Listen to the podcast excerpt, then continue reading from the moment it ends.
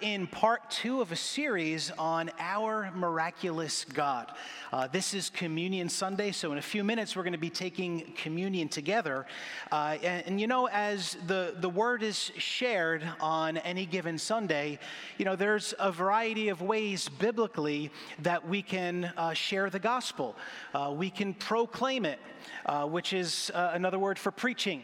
You know, uh, we can teach the word, which is really more to explain the word. Sometimes we preach, teach. You know, uh, there can also be uh, exhortation and challenge and rebuke and correction. These are all things, all functions of how the word is supposed to go forth. Uh, but there's also uh, an aspect of uh, being reflective, uh, sort of a devotional look. And with us having communion this morning, that's the approach that I want to take to what we talk about here. so we're going to be talking about the miracle of the paralytic who Jesus healed. And last week in the in the first message, we just looked at some foundations, a little bit of an overview as we look at miracles and the God of miracles. And I just want to review real quick, just list off the four things that we looked at last week. Number one, we said miracles are possible because of God's nature. Just because of his very nature, miracles are possible. Number two, we said that miracles confirm that Jesus is the long prophesied Messiah. Three, the gospel that we are to share with the world is a message of miracles. And number four, there is an environment for miracles. In other words, there's an environment that can uh, give opportunity for miracles. And so, as we look at this here today, looking at the paralytic, uh, we're going to kind of tap back into uh, some of these foundational thoughts that we looked at last week. Uh, and uh, what I want to do first is look at this account of the paralytic being healed. We actually th- see it in three of the different gospels, and I want to look at it in all three. So we'll read through, and then we're going to talk a little bit about the setting, the miracle itself, make sure we kind of have a, a, good understanding of it. And then I want to wrap up with uh, some application that we can make today. And I tell you, this particular miracle that we're looking at, we, we could, I think we could do a year of sermons just on, on this particular miracle because there are so many different things that the Lord unfolds and that the Lord shows us in this miracle. But again, uh, for our purposes this morning, you know, with, with this being a year where we're really focusing on living with purpose and living on purpose, we want to make some application that will help us do that. Live on purpose, knowing our God is a miracle working God. Can you say amen? Now, actually, before I read the, uh, read, read, the three gospel accounts, I do have uh, a testimony here that will just give God lots of glory and kind of, you know, get our, our head focused in on what we're going to look at here. So, this is from uh, Sister Maria Kale. She's a longtime member here at Grace and Peace. And I'll just read it out. She says, Dear Pastor Ralph and all the saints at Grace and Peace, I wanted to write you to give my testimony. Last July, I was diagnosed with breast cancer in my left breast, stage one. 22 years ago, I had a mastectomy due to breast cancer on my right breast.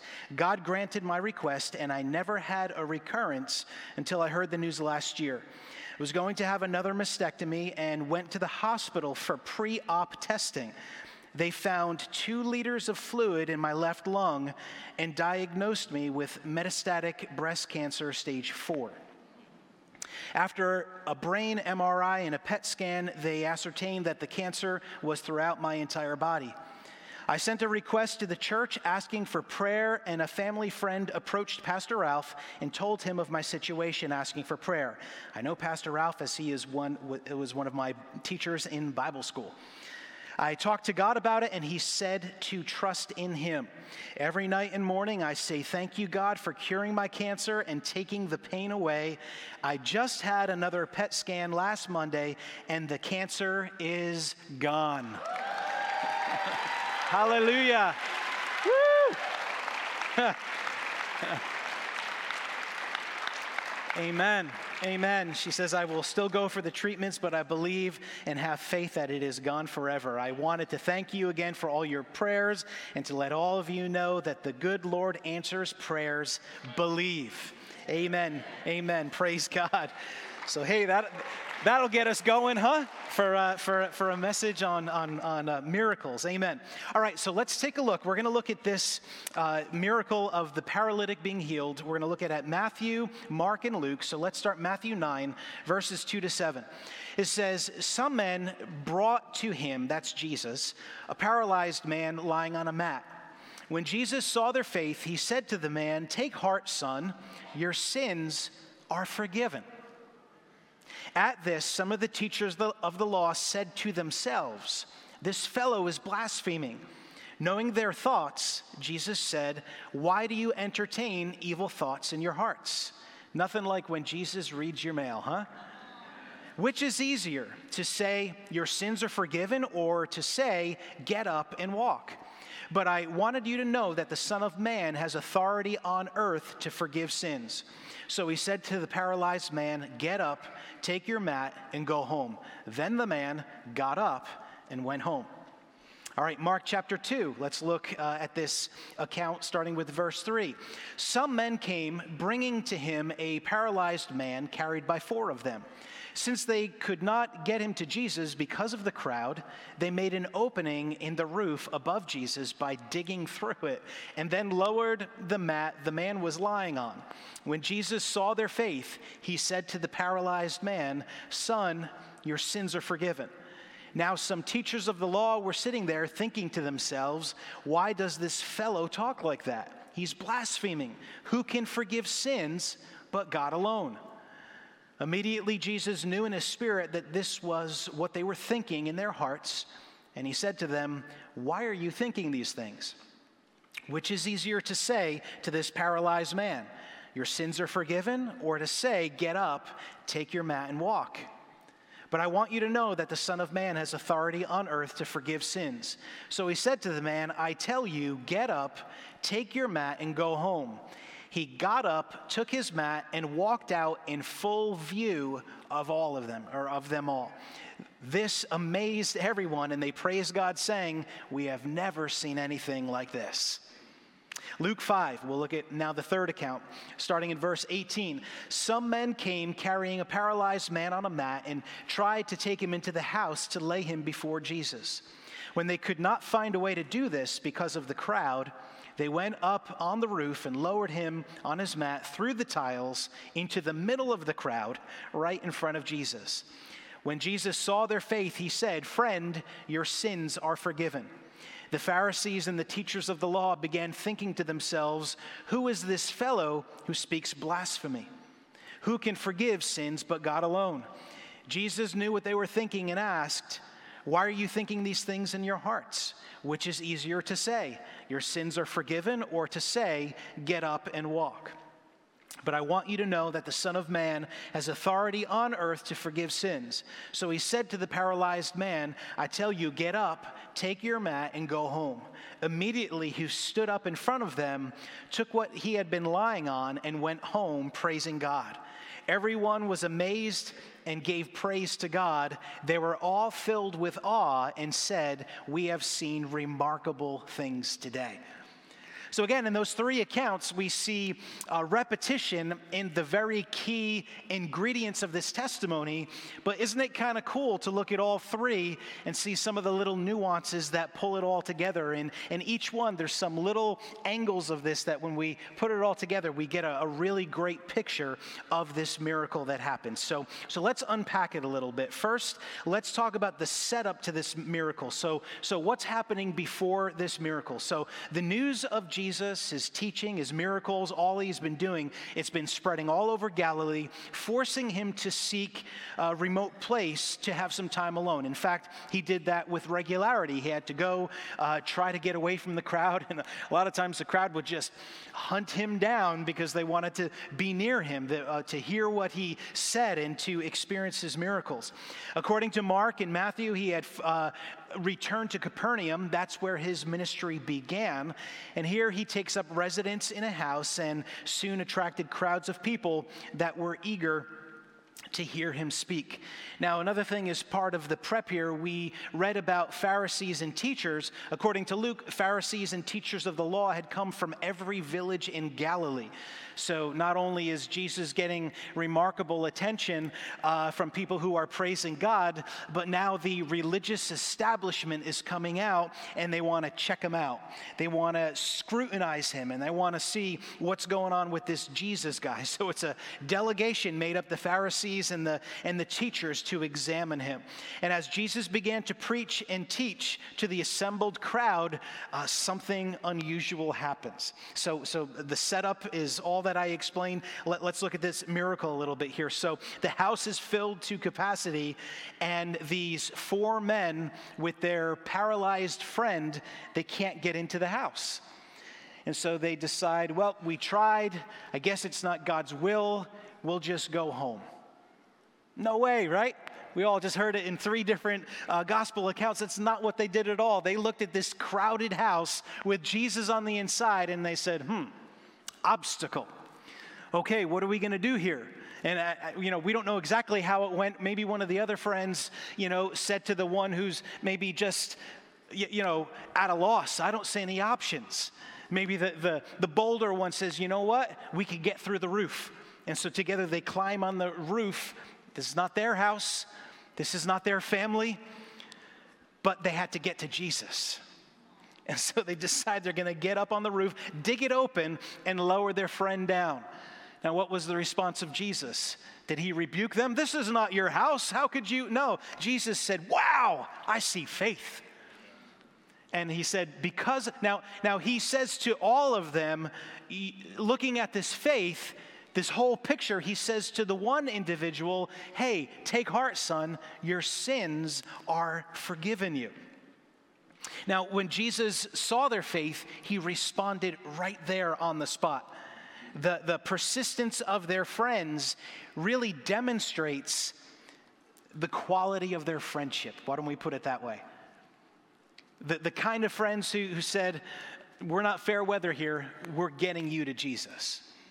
We'll do whatever it takes to get you there. And, and it's also a picture of biblical faith. You know, hope says it's possible, faith says it's mine right? So they operate in faith and they make this decision that they're going to be there. Now, uh, let, us talk about what Jesus says to the guy. They lower the, the guy clearly paralyzed, clearly looking for a healing, and yet Jesus is about to turn this miracle into an incredible teaching moment, not only for everybody there, but for that, that uh, contingent of uh, Pharisees that are there uh, to look for what's wrong with Jesus. This is really what they're looking to do. But how many know God's not willing that any would perish? So he sees the paralyzed man coming through, and he doesn't yet say, you know, be whole, be healed. He says, Your sins are forgiven you. I see faith, and your sins are forgiven. Now, at the time, there was a predominant, kind of a dogmatic picture that if somebody wasn't well, it was somebody's fault in that person's life. If, if a person wasn't well, what did you do? What did your parents do, you know, that put you in this situation? Now, scripturally, the Word of God does say, you, you know, a, a, sinful lifestyle can, you know, open the door for junk to happen.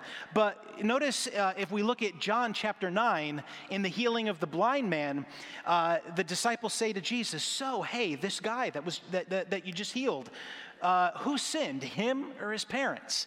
And Jesus' response was, None of the above. That's not what this was about. There, there's more to this than that, is what Jesus was saying. And he says, This one here is to give God all kinds of glory but we live in a fallen world. We live in a dark world. There, there's all of this complexity. But so, so Jesus here is responding. Now, it's very possible in this guy's situation that there was known sin in the man's life. Maybe there was some kind of reputation that Jesus was speaking to and saying, hey, be of good cheer. Your sins are forgiven you, right? Don't, don't we read in James, is there any sick among you? Let them call for the elders of the church so that they could anoint them with oil. The prayer of faith will save the sick. And uh, it, basically, if, if they've sinned, their sin will be forgiven. But what Jesus is doing here is not only touching, hey, I want to turn your dogmatic picture that you're holding on to, I want to dump that on its side. But Jesus is now also specifically reading the mail of the Pharisees and the teachers. And here's why Jesus was claiming that he had the power to forgive sin. Yeah, I was just looking at something on, on YouTube the other day, and, and, and somebody was trying to argue in a debate that Jesus never said he was God. Oh, yes, he did plenty of times. And here is one time in Jewish culture, he was shouting it real loud just who he was by saying, Son, I see your faith. Son, be of good cheer. Your sins are forgiven you. Now, the religious leaders are baffled because uh, nobody could forgive sins but God alone. So they're questioning, they're reeling, they're, they're um, scorning, they're, they're, they're not stopping and saying, hey, is this the Messiah? No, they're saying this guy is blaspheming. Their hearts are hardened. They're blinded by arrogance, maybe by jadedness, but they're totally missing who is right in front of them. And, and this, this, this miracle then leads into, or this, this dialogue in the head of the, the Pharisees and the teachers leads into a response from Jesus. Now, notice it didn't say anywhere in here that they spoke out loud. They're all having this conversation on the inside, scorning Jesus. And he just nails it and says, Your thoughts are wicked. Why are you thinking these things? What is harder to say? Your sins are forgiven you? Or take up your bed and walk. Now, let's think about it from a logical perspective. Somebody could say, Hey, your sins are forgiven you. Who would know? Right? Nobody but God alone. Right? So, so you know, the, the kind of in the natural, the response from the Pharisees would have been, Well, I guess that's easier to say. You know, and meanwhile, they're saying, Because only God can do that, so you can say it, but, but, but, and then Jesus goes and he, he moves this now a step forward and he says, Which is easier, to forgive sins or to say, Take up your bed and walk? And he turns to the man, and we just read, who immediately in front of them all is healed and gets up and walks away. This is clearly a miracle. This is clearly one of those times where Jesus was looking to tell them, I am the long prophesied Messiah laying it out, proving it, showing it. And, and, and, so, you know, you know, the result is they were all amazed. They glorified God. They were filled with awe. That word awe is, is reverential fear. You know, there's a trembling that comes along with that. Now, in this moment, we don't read that the Pharisees and, this, and, and the, the teachers uh, turned to Jesus on the spot, but we do know through his ministry that many of them did turn and respond. Right? We know that about Nicodemus. You know, now at first, he, he didn't have all the courage in the world. He snuck out to see Jesus at night you know, but he was one of the ones who said, Yep, you, I, I clearly see the evidence that you are the Messiah.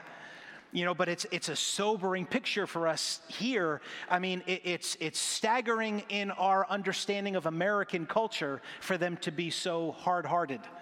But then when we look at what was going on in the hebrew culture and what jesus just proved to them it's astounding how hard hearted they were in response to him. But yet, the whole room, there's this, there's this uh, uh, amaze, uh, amazement. The, the, word, um, it, the word that we get for ecstatic. Is, is what the Greek word means. People just, you know, you know, a spiritual version of when the underdog team throws a bomb into the end zone with two seconds left and the room just goes nuts, right? You know, but then it hushes down with this, we have seen peculiar things today. We have seen strange things. This is not normal church that we're experiencing. you know, all of this is going on. And now the, the Pharisees and the Sadducees, they're, they're, they're just enraged and they're insulted. And, and yet then there's this miracle. They can't dispute the miracle because it just happened before their eyes and everybody else. They couldn't even lie about Jesus because too many people saw what was happening. So let's talk about some application that we can take away today. Everybody tracking so far? Amen? All right. Uh, so, so just a couple of thoughts for us to think on again as we prepare our hearts to take communion together. So, uh, okay, number one, once again, we see the importance of faith in our walk with God. Now, there are times where there are miracles that Jesus does, and they're not attached to somebody else's faith pulling on them.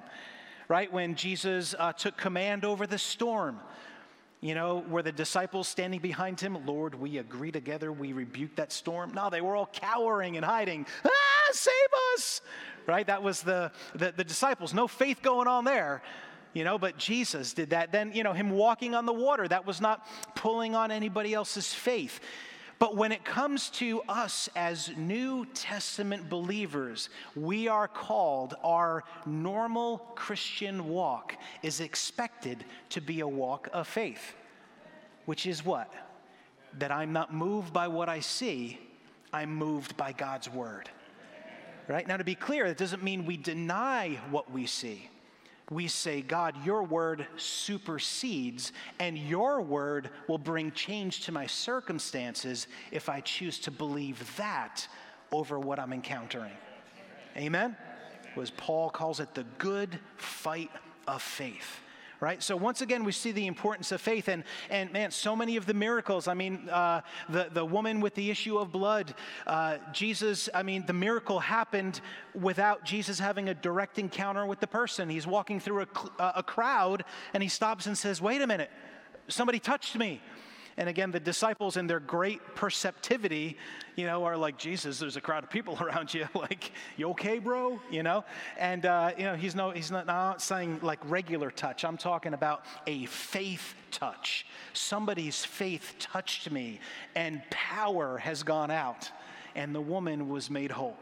Right? We, we see other places where it says, Jesus could do Jesus could do no great work there except heal a few sick people because of the unbelief that was there. So we see faith directly tied to God saying, I'm a miraculous, all powerful God, and the way for you to bring that into your life is for you to believe me. Is for you to take me at my word. Now, how do we know? Well, how do I know what God's will is? Well, thank God we have His word. And if we can find it in His Word, we have His will. His will is His Word, and His Word is His will. Come on, can you say amen? amen? And that's what we can stand on, and that's what we can walk out. All right, number two, there can be obstacles on the pathway to our miracle. Uh, can I get an amen from somebody? have you ever had any obstacles on the way to your miracle? You know, have you ever had where you said, I'm going to step out and trust God, and then it did, didn't get better, it went from bad to worse? or you said, Hey, I'm going to step out and trust God and I'm not going to worry. And then you get more of the picture what, what's going on, and it's even more complex and more of a minefield than you realized before.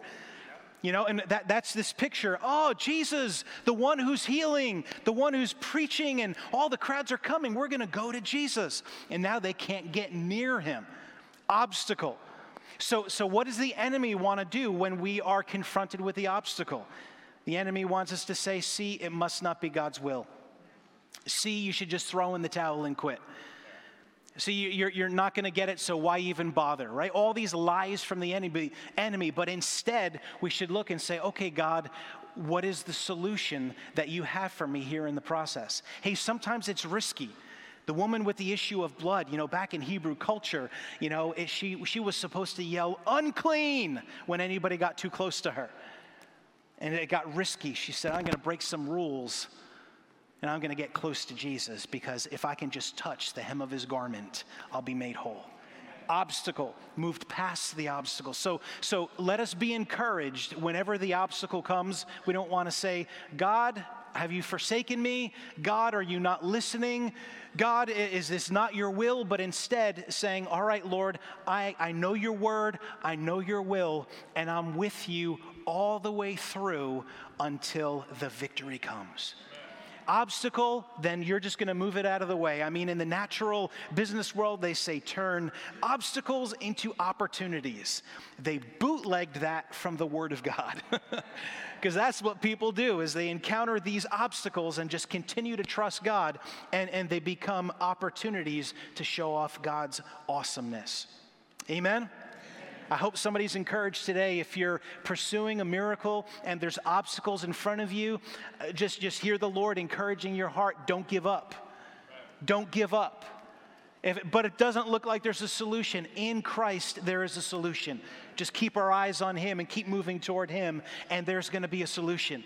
Maybe it's climbing up on the roof, ripping the roof open, but there's a solution that, that's there. We just keep pursuing Him. How long, Jim? Until we got the miracle until we got the miracle. Amen. Amen. Uh, all right, number three, our faith can make the difference in the life of another. And so when we look at this picture, isn't it incredible? It's really not made clear. Did the man on the mat ever have faith? It is clear that the friends had enough bold faith to bring him you know, now, now let me just give a little bit of a, a statement to balance. This doesn't become an excuse for lazy faith on our part, right? Somebody else doing the work. You know, we have to believe. We got to feed on God's word and His promises so our faith can be bolstered. But you know, I heard somebody. This is uh, such a beautiful quote. I, I heard, "Faith is personal, but it's not solo." Amen. Man, we need each other. When we're, when we're challenged in the Word of God in, in Hebrews, right? Do not forsake the assembling of yourselves together.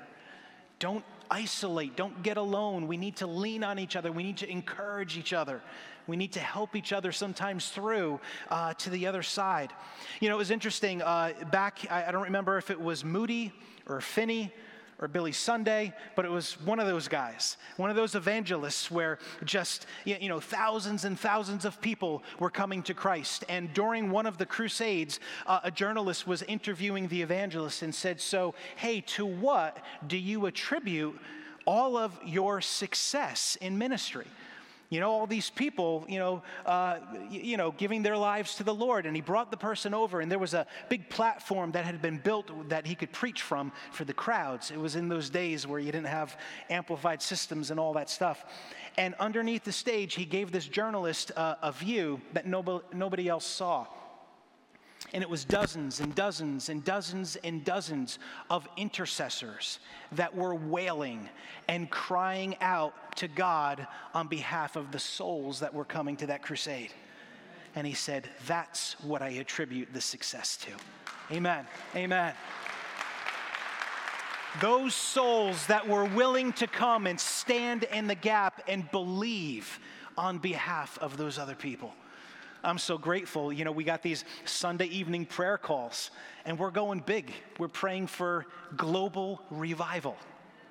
We're praying for God to heal and touch our nation. We're not looking at small problems and small issues. Lord, we got a prayer request for a hangnail. God, would you touch that hangnail?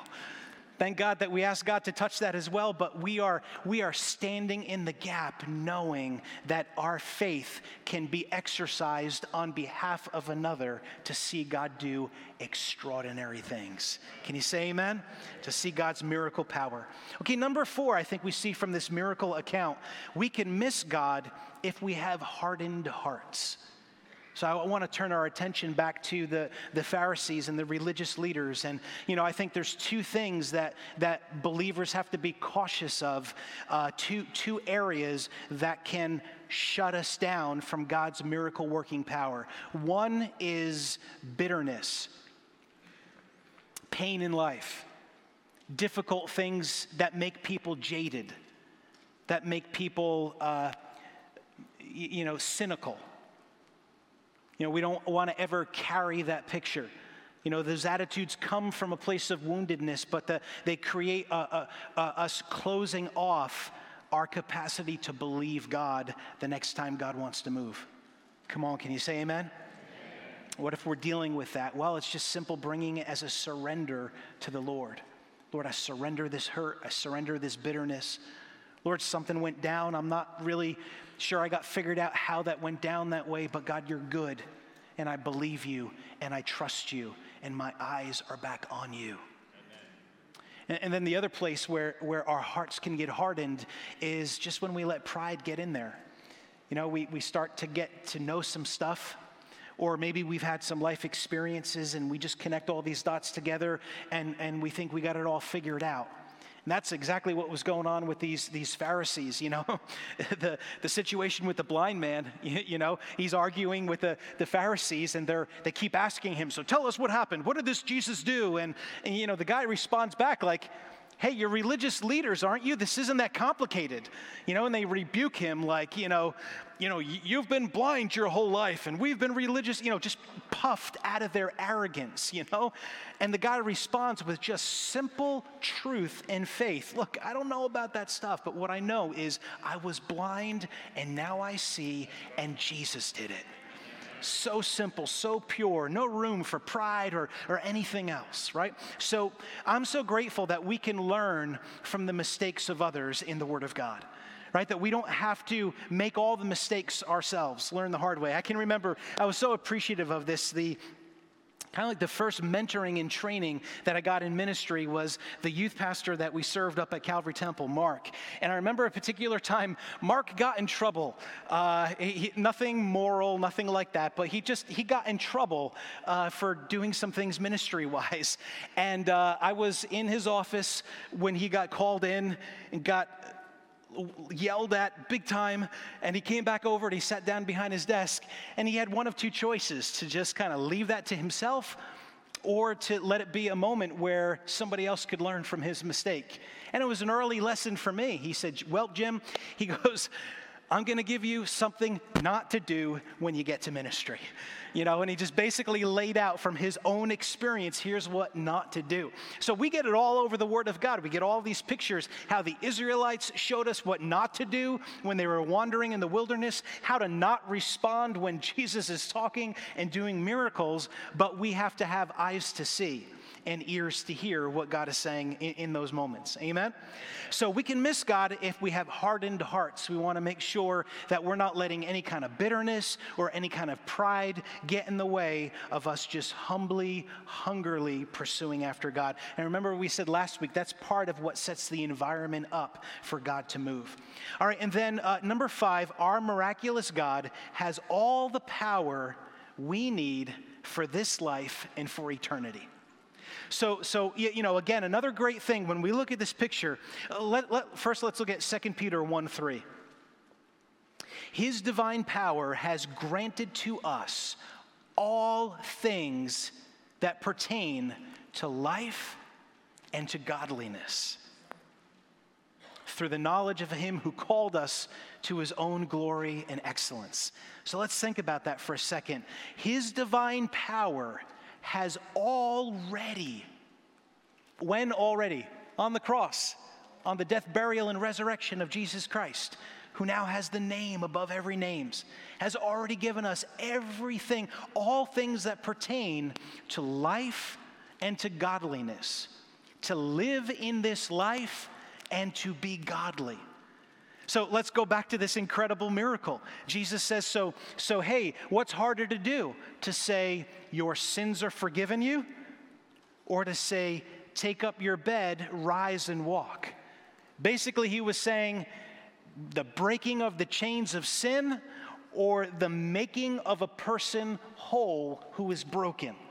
And Jesus, in that moment, does both. And he does both, shouting through this, this miracle, he is the Messiah. And so that means for us today, and again, as we're getting ready in just a minute to take communion together, where is there a place of need in your life? He has, his divine power has already made the way for us to walk out everything he desires to, us to walk out in life and in godliness. There's times where I've been exhausted. There's times where I have been fatigued. There's been times where I've said, Lord, I need your healing touch in my life. Lord, I thank you. Your divine power has given me already everything I need for life. I receive it by faith. That's, that, that's a declaration. So I'm not going to be moved by what I see or by what I feel until what I see and what I feel matches what you have said. I'm, I'm calling things that be not as though they were. There, has been times, Lord, I need you to sanctify me. Come on, have you ever looked at yourself? I'm talking about kind of introspectively and said, Oh, Lord, that's ugly. Lord, cleanse my heart. Come on, has anybody ever done that beside me? If not, we'll pray against lying in this room, right? Oh, God, that's ugly. Lord, create in me a clean heart, renew a right spirit. Lord, thank you. Your divine power has given me everything I need for godliness. See, God doesn't say, go do better, go perform better. No, instead, he says, You yield to the work that I did on the cross. You yield to my lordship and you receive it by faith. But what about if what I'm feeling, you know, I'm in unforgiveness, I'm in anger? Well, that's a feeling. We declare, I have forgiven in Jesus' name, and I'm believing it until what happens in my life matches up with what he said. Amen? So, as we get ready this morning for communion, now there's, there's one thing I did want to say as we walk this faith walk. You know, there's a difference between faith and presumption. So, faith says, Lord, you give it as a promise. I receive it by faith. It's mine now. But there's a timing on where I'm going to see this break out in my life. For instance, if you look in the Word of God, yeah, by the way, if you didn't get any communion, uh, raise your hand and an usher will find you. Just a couple of hands up. Thanks, ushers. Make sure while your hand is raised, though, you're, you're keeping an ear open, right?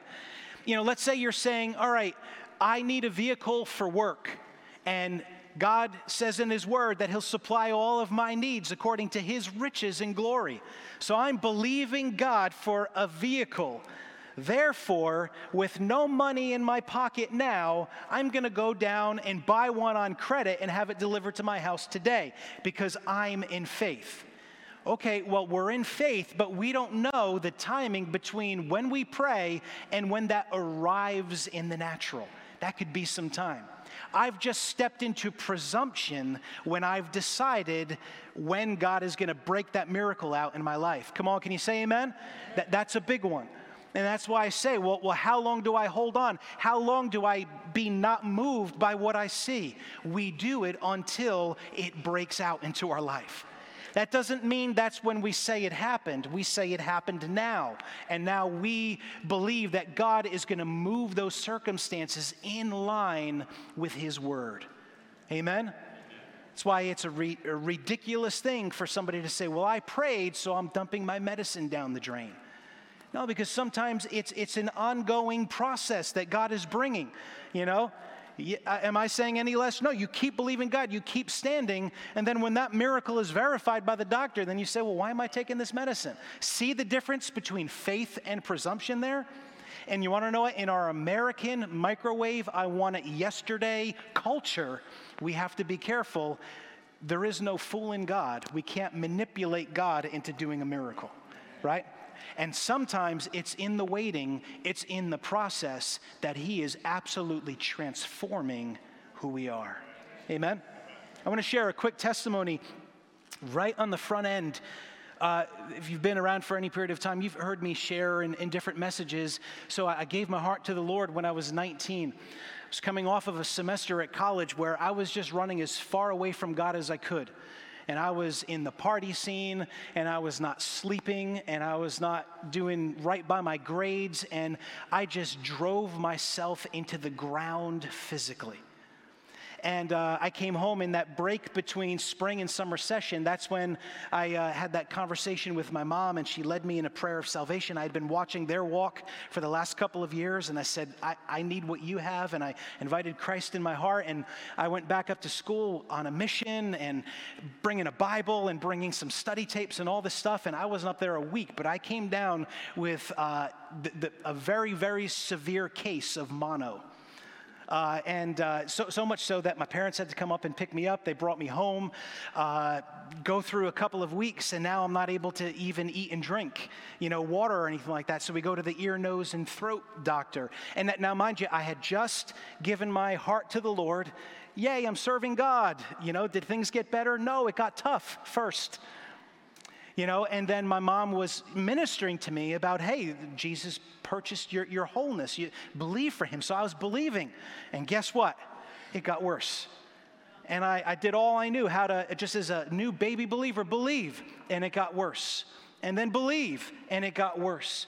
And then we get to the ear nose and throat guy and now now my throat is bleeding you know and, and the guy says wow that's the worst case of mono that i've ever seen and uh, if he doesn't start being able to ingest, uh, you know, water and stuff, you're going to have to put him in the hospital.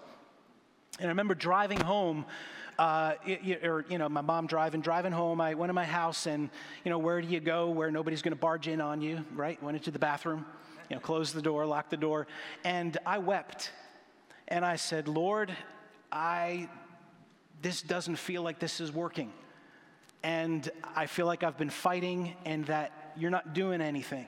Now, this, this moment I'm going to share with you, this was the grace of God as a baby Christian teaching me what it looks like to walk the life of faith. So, there in that moment, I said, I'm going to go ask mom just to take me to the hospital because I'm more weary fighting than, than I just want to go and throw in the flag and, you know, throw the towel in. And, and uh, again, I, I, don't mean to be gross here, but this is powerful. I turn the lock on the door, I begin to open the door, and I start to gag. And I'm, I'm coughing something up. Two black blobs about that big coughed out of my mouth into the garbage can and started recovering and started recovering and started recovering and started recovering. And went back to the ear, nose, and throat guy. He didn't recognize me. That's how jacked up I looked when I was in there, you know, and he had said, you know, there's going to be massive scarring on your tonsils. You're going to need to get them taken out. There was no scarring. And he said, man, I can hardly recognize you. And, you know, and it was, in, it, it was, a, it was a moment of God's grace showing me you don't give up. And the miracle was just on the other side of where I thought I could believe him till.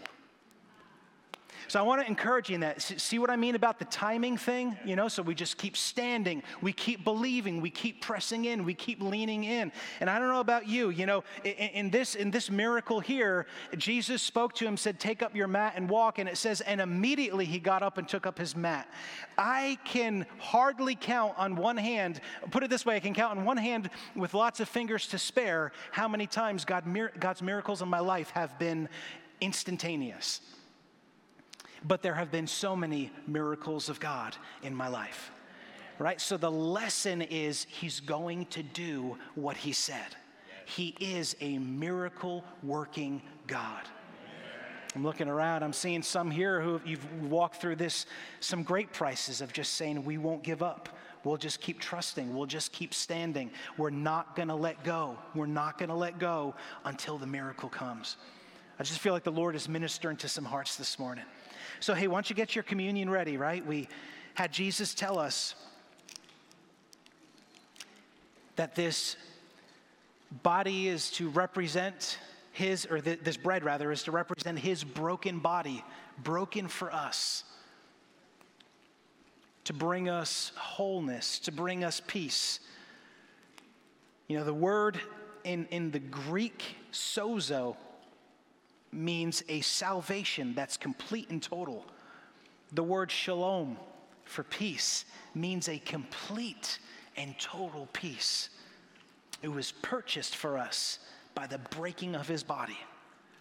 And in the shedding of his blood, our eternity becomes secure because the payment for sin has been made.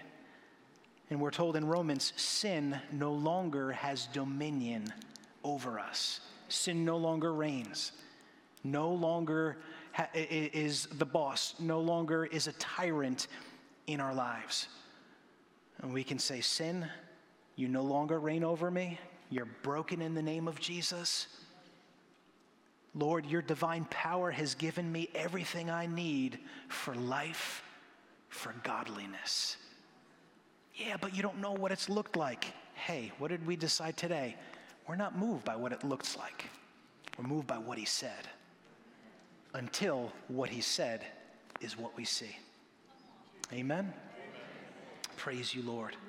You know, as, uh, as, as we were here in second service at the end of just that incredible worship, um, and this is something I've been thinking about this week, but I, I felt like the Lord brought me back to it. Um, I believe there's a special grace here today to deal with trauma. If there's been trauma in your life, a lot, lot, of the things that, that we see go on are the, the fruit of the root, where the root is trauma. And so let's just believe him for that. I think there's a lot more. I mean, if we can find it in the word, it's available to us in a promise here, here today. But there's, there's something special that the Lord would do significant work when it comes to the area of trauma. So, Lord, just as we now around this sanctuary, watching online, we turn this entire room at, to an altar where we bow our hearts before you.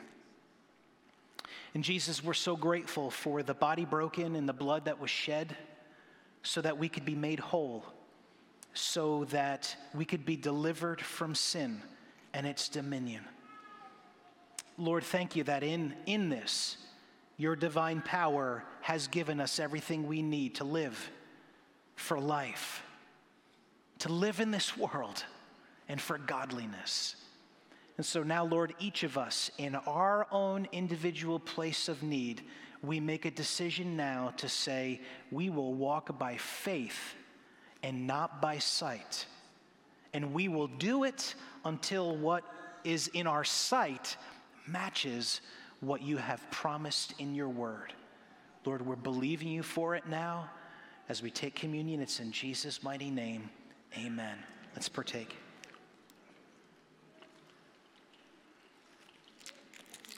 Thank you, Lord. Thank you, Lord. Thank you, Lord. Hallelujah. Hallelujah. Oh, we're so grateful to you, Lord. We're so grateful. We believe you. Our eyes are on you.